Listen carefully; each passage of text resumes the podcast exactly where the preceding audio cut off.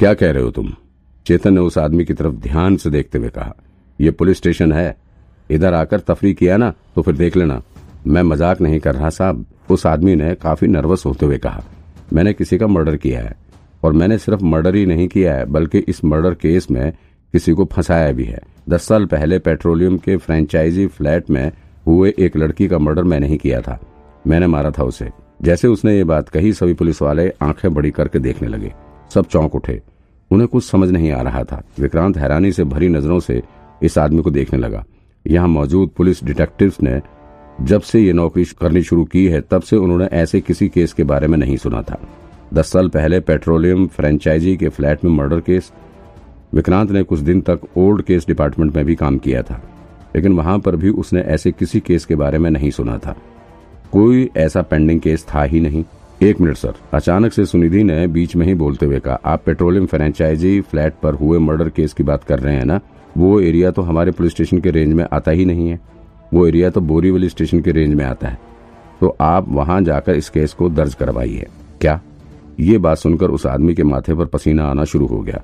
उसने घबराते हुए कहा यह कैसे हो सकता है? दूसरे वाले रिंग रोड के बाद तो डीएन नगर ब्रांच का रेंज शुरू हो जाता है ना? और मेरा घर मेरा घर भी तो डीएन नगर ब्रांच के रेंज में आता है।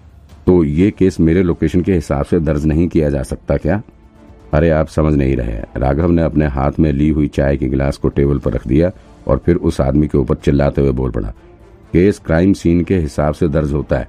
अब ये क्राइम पेट्रोलियम फ्रेंचाइजी के फ्लैट पर हुआ है और वो एरिया बोरीवली थाने में आता है। तो केस भी वहीं दर्ज होगा, समझे? उस आदमी ने हल्की सांस छोड़ते हुए कहा, हे भगवान, सरेंडर करने के लिए भी इतना सब कुछ देखना पड़ता है क्या? हाँ एक मिनट एक मिनट। अचानक से चेतन ने बीच में आकर बोलते हुए कहा, देखो, तुम यहाँ पर अपना जुर्म कबूल करने आए हो तो कोई बात नहीं। हम तुम्हारा केस बना देंगे। लेकिन एक बात याद रखना, अगर तुम ये सब सब कोई मज़ाक कर रहे हो तो फिर समझ लेना, बहुत बुरा होगा। हाँ मैं जानता हूँ, सर। मैं मज़ाक नहीं कर रहा हूँ, मैं सच बोल रहा हूँ। इतना कहते हुए उस आदमी ने अपनी जेब से मोबाइल फ़ोन निकालकर उसका कैमरा ऑन कर दिया। और फिर चेतन की तरफ़ देखते हुए बोल पड़ा, प्लीज़ आप मुझे हथकड़ी पहना दीजिए। मुझे अपनी फ़ोटो लेनी है, हथकड़ी पहने हुए। क्या? चेतन के साथ ही बाकी के सभी पुलिस वाले इसकी हरकत देखकर दंग रह गए। किसी को कुछ नहीं समझ आ रहा था कि आखिर ये सब क्या चल रहा है। ऐसा लग रहा था कि ये आदमी सच में पुलिस वालों के साथ आकर मज़े ले रहा है, या फिर यहाँ कोई रियलिटी शो जैसा कुछ चल रहा है। चेतन को कुछ समझ नहीं आ रहा था कि वो क्या करे और क्या नहीं। तो वो विक्रांत की राय लेने की नीयत से उसकी तरफ़ देखने लगा। दरअसल यहाँ पर इस वक्त नैना नहीं थी। ऐसे में चेतन के बाद सबसे सीनियर ऑफिसर विक्रांत ही था। इस वजह से चेतन कोई भी फैसला विक्रांत के साथ राय मशवरा करके ही ले सकता था। तेरी माँ का पागल साले कहाँ से भाग के आया है? किस पागल खाने में था तू? विक्रांत ने लपक कर उसका कॉलर पकड़ लिया। अब तक उसका मूड खराब हो चुका था। उसके बर्दाश्त करने की सीमा पार हो चुकी थी। अब किसी भी पल वो इस आदमी की धुलाई भी कर सकता था। एक मिनट एक मिनट। अचानक से राघव ने बीच में आकर बोलते हुए कहा आपको कहीं देखा है? कुछ जाना पहचाना सा चेहरा लग रहा है। कहाँ देखा है? अरे, आप वो वो जासूस विजय विजय तो नहीं हो? जासूस विजय, तुम तुम दोनों एक दूसरे को जानते हो क्या? चेतन ने राघव की तरफ़ देखते हुए पूछा। अरे, ये टीवी सीरियल आता था ना एक जासूस विजय के नाम से? उसमें देखा था। हाँ अभी याद आया। जासूस विजय। मस्त सीरियल था, लेकिन राघव सोच में पड़ गया। अरे हाँ ये तो वही है। इसका नाम, आपका नाम, आपका रियल नेम भी विजय है ना? विजय सेंगर? मैंने आपको और भी कई सीरियल में काम करते देखा है। बचपन से बहुत गेंद थी मैं। है, है सुनिधि ने इस शख्स को पहचान लिया था। तभी वहाँ पर अमित ने बीच में आकर बोलते हुए कहा हाँ वही मुझे भी लग रहा था। मुझे भी ऐसा लग रहा था कि मैंने आपको कहीं देखा है लेकिन याद नहीं आ रहा था। बट अभी मुझे भी याद आ गया। लेकिन आप ऐसे थाने में आकर सरेंडर क्यों करना चाहते हैं? किसी शो का रिहर्सल कर रहे हैं क्या? हे राघव ने हँसते हुए कहा देखिए आप लोगों ने सही पहचाना। मेरा नाम विजय सेंगर ही है। लेकिन मैं आज यहाँ अपने किए हुए जुर्म के लिए सरेंडर करने आया हूँ। प्लीज़ मुझे अरेस्ट कीजिए। उस आदमी ने फिर से अपना दोनों हाथ चेतन की तरफ़ बढ़ाते हुए कहा। अच्छा लेकिन चेतन को अभी भी समझ में नहीं आ रहा था कि वो क्या करे। देखिए, मैंने सुना था कि डीएन नगर ब्रांच ने अभी हाल ही में उन्नीस सौ चौरानवे के किडनैपिंग केस को सॉल्व किया है। तो मेरा केस तो मात्र दस साल पुराना है। आप लोग ज़रूर इस केस को सॉल्व कर लेंगे। प्लीज़, अब मुझे हथकड़ी पहनाइए और मेरी फ़ोटो लेकर मुझे अरेस्ट कीजिए। विजय सेंगर ने फिर से अपना हाथ बढ़ाते हुए कहा। अभी सब पुलिस वाले सोच में ही पड़े थे कि तभी अचानक से वहाँ एक आवाज़ सुनाई पड़ी। ये आदमी सही बोल रहा है। सब लोग इस आवाज़ की सोर्स की तरफ़ देखने लगे। दरअसल ये आवाज़ जतन की थी, जो काफ़ी देर से शांत बैठा हुआ था और अभी अचानक से कंप्यूटर की स्क्रीन पर देखता हुआ बोल पड़ा। दस साल पहले पेट्रोलियम फ्रेंचाइजी के फ्लैट पर जो टीवी एक्ट्रेस टीना गांधी का मर्डर हुआ था, उसमें इसका भी, यानी कि विजय सेंगर का भी नाम आ रहा है। टीना गांधी के मर्डर में इनका नाम भी मुजरिम के तौर पर शामिल किया गया था, लेकिन फिर बाद में इनका नाम हट गया था। तो हो सकता है कि इन्होंने ही टीना का खून किया हो। मुझे तो लगता है कि हमें इस आदमी के हाथ हाथ में हथकड़ी डाल देनी चाहिए। ओ, सीरियसली, चेतन ने चौंकते हुए पूछा, बाकी के सभी लोग भी ये बात सुनकर दंग रह गए। किसी को कुछ समझ नहीं आ रहा था, आखिर ये सब क्या हो रहा है? सुनींद्र ने जतन के करीब जाकर उसके कंधे पर हाथ रखकर उसे रुकने का इशारा करते हुए कहा अच्छा ये कोई पेंडिंग केस तो है नहीं? केस कब का सॉल्व हो चुका है और जो मुजरिम है वो जेल में अपनी सजा भी काट रहा होगा। फिर क्यों?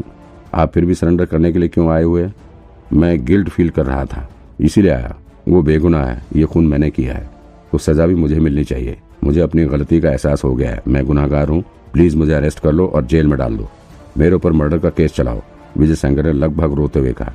अब जाकर चेतन ने रितेश को कुछ इशारा किया। रितेश तुरंत ही हथकड़ी लेकर आया और फिर इसे विजय सेंगर के हाथों में पहना दिया। इसके बाद चेतन ने विजय की तरफ़ देखते हुए कहा, देखो, तुम अगर यहाँ सरेंडर करने आए हो तो फिर अपने क्राइम के बारे में बताओ। सारी डिटेल इन्फॉर्मेशन दो।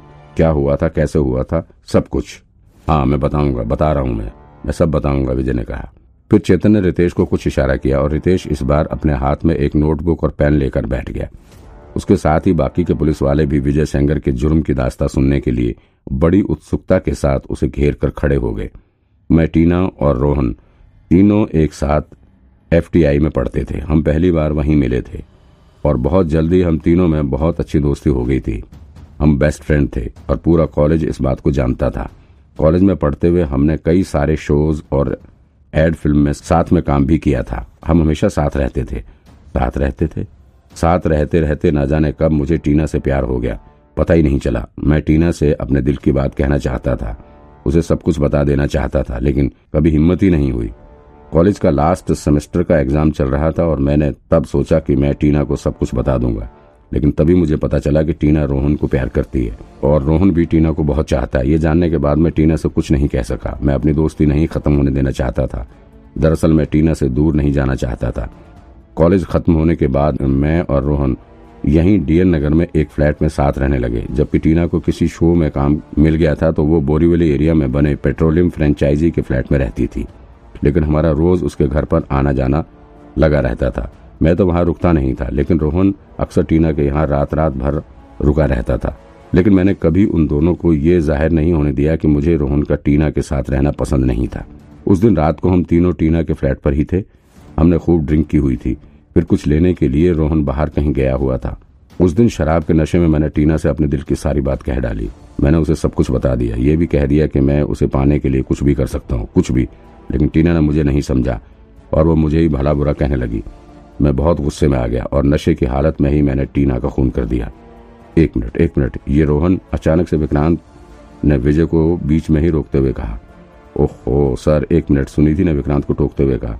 बात तो खत्म होने दीजिए। अरे नहीं, सुनो, ये रोहन, इसका नाम रोहन नेगी है ना? विक्रांत ने विजय से सवाल किया। हाँ रोहन नेगी ही है। किसी को कुछ नहीं समझ आ रहा था कि आखिर विक्रांत को उसका पूरा नाम कैसे पता चला? सभी उसकी तरफ़ अजीब सी नज़रों से देखने लगे। ओ तो जो आदमी कल अभी आर्थर रोड जेल से भागा था वो यही था? अभी आज ही न्यूज़ आ रही थी टीवी पर, विक्रांत ने कहा।